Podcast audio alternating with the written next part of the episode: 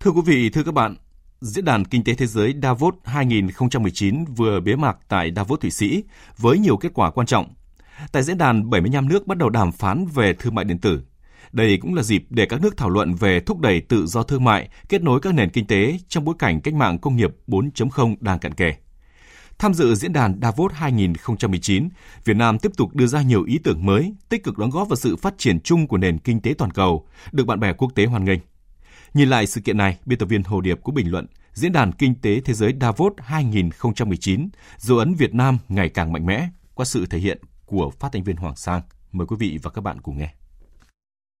Với chủ đề Toàn cầu hóa bốn chấm không, định hình cấu trúc toàn cầu trong thời đại cách mạng công nghiệp lần thứ tư, Hội nghị Diễn đàn Kinh tế Thế giới Davos hai không một chín thu hút khoảng ba nghìn đại biểu, trong đó khoảng năm mươi nguyên thủ quốc gia, người đứng đầu chính phủ các nước và các tổ chức quốc tế tham dự.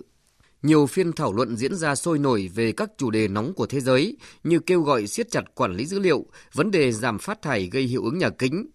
Đáng chú ý, đại diện bảy mươi lăm quốc gia trên thế giới cũng đã bắt đầu các cuộc đàm phán nhằm đề ra các quy định toàn cầu mới về thương mại điện tử, nhằm tạo sân chơi mới, bình đẳng và cùng có lợi cho các quốc gia.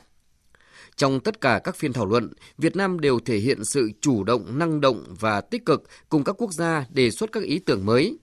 Việc Thủ tướng Nguyễn Xuân Phúc đề nghị thành lập Diễn đàn Đối tác Công tư rộng mở về ứng phó với biến đổi khí hậu và bảo vệ môi trường sinh thái biển,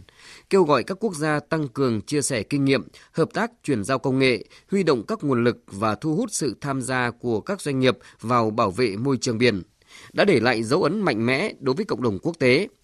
Bởi lẽ, môi trường siêu kết nối trong cách mạng công nghiệp bốn chấm không đang mở ra cơ hội phát triển cho nhiều lĩnh vực, trong đó có bảo vệ biển đại dương cho các quốc gia.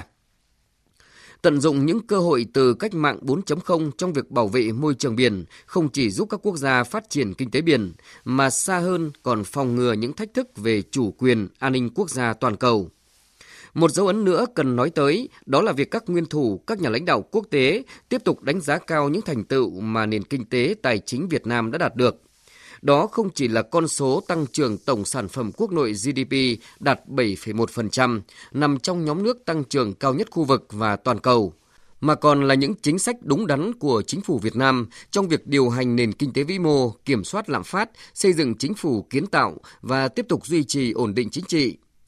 Trong các buổi làm việc, nhiều nhà lãnh đạo thế giới, trong đó có Tổng thống Thụy Sĩ, Thủ tướng Hà Lan, Thủ tướng Nepal, các nhà sáng lập và điều hành Diễn đàn Kinh tế Thế giới, lãnh đạo các tập đoàn quốc tế hàng đầu về tài chính hạ tầng thế giới như Visa, Generali, Quỹ đầu tư Dubai và Ngân hàng Phát triển Nhật Bản, coi Việt Nam là một luồng gió mới tại khu vực ASEAN với mong muốn kết nối đẩy mạnh hợp tác đầu tư với Việt Nam. Xin nhắc lại rằng, kể từ thành công của Diễn đàn Kinh tế Thế giới về Đông Á năm hai không một không và mới đây là Diễn đàn Kinh tế Thế giới về ASEAN tháng chín năm hai không một tám ở Việt Nam, Việt Nam luôn là cụm từ được giới học giả quốc tế nhắc tới một cách trân trọng. Thậm chí, khi đánh giá về kết quả Hội nghị Diễn đàn Kinh tế Thế giới ASEAN năm hai không một tám, Chủ tịch sáng lập Diễn đàn Kinh tế Thế giới cho rằng đây là hội nghị thành công nhất trong hai mươi bảy năm qua tại khu vực. Có thể nói, sự năng động bứt phá của nền kinh tế Việt Nam, việc đưa ra các ý tưởng mới mang tính kết nối và đột phá đã kiến tạo thành công một dấu ấn mới cho Việt Nam trên bản đồ Davos nói riêng và các diễn đàn quốc tế khác nói chung. Từ thành công của Diễn đàn Kinh tế Thế giới Đông Á năm hai không một không, năm a pếch hai không một bảy đến Diễn đàn Kinh tế Thế giới về ASEAN năm hai không một tám,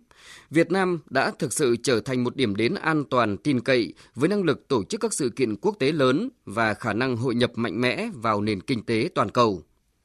Thành công của Diễn đàn Kinh tế Thế giới Davos hai không một chín năm nay, những ý tưởng và đóng góp của đoàn Việt Nam đối với thành công chung của Diễn đàn Kinh tế Thế giới Davos hai không một chín sẽ tiếp tục thúc đẩy hơn nữa quan hệ giữa Việt Nam với cộng đồng quốc tế, đưa Việt Nam tiến xa hơn cùng cộng đồng quốc tế trong các nỗ lực chung toàn cầu.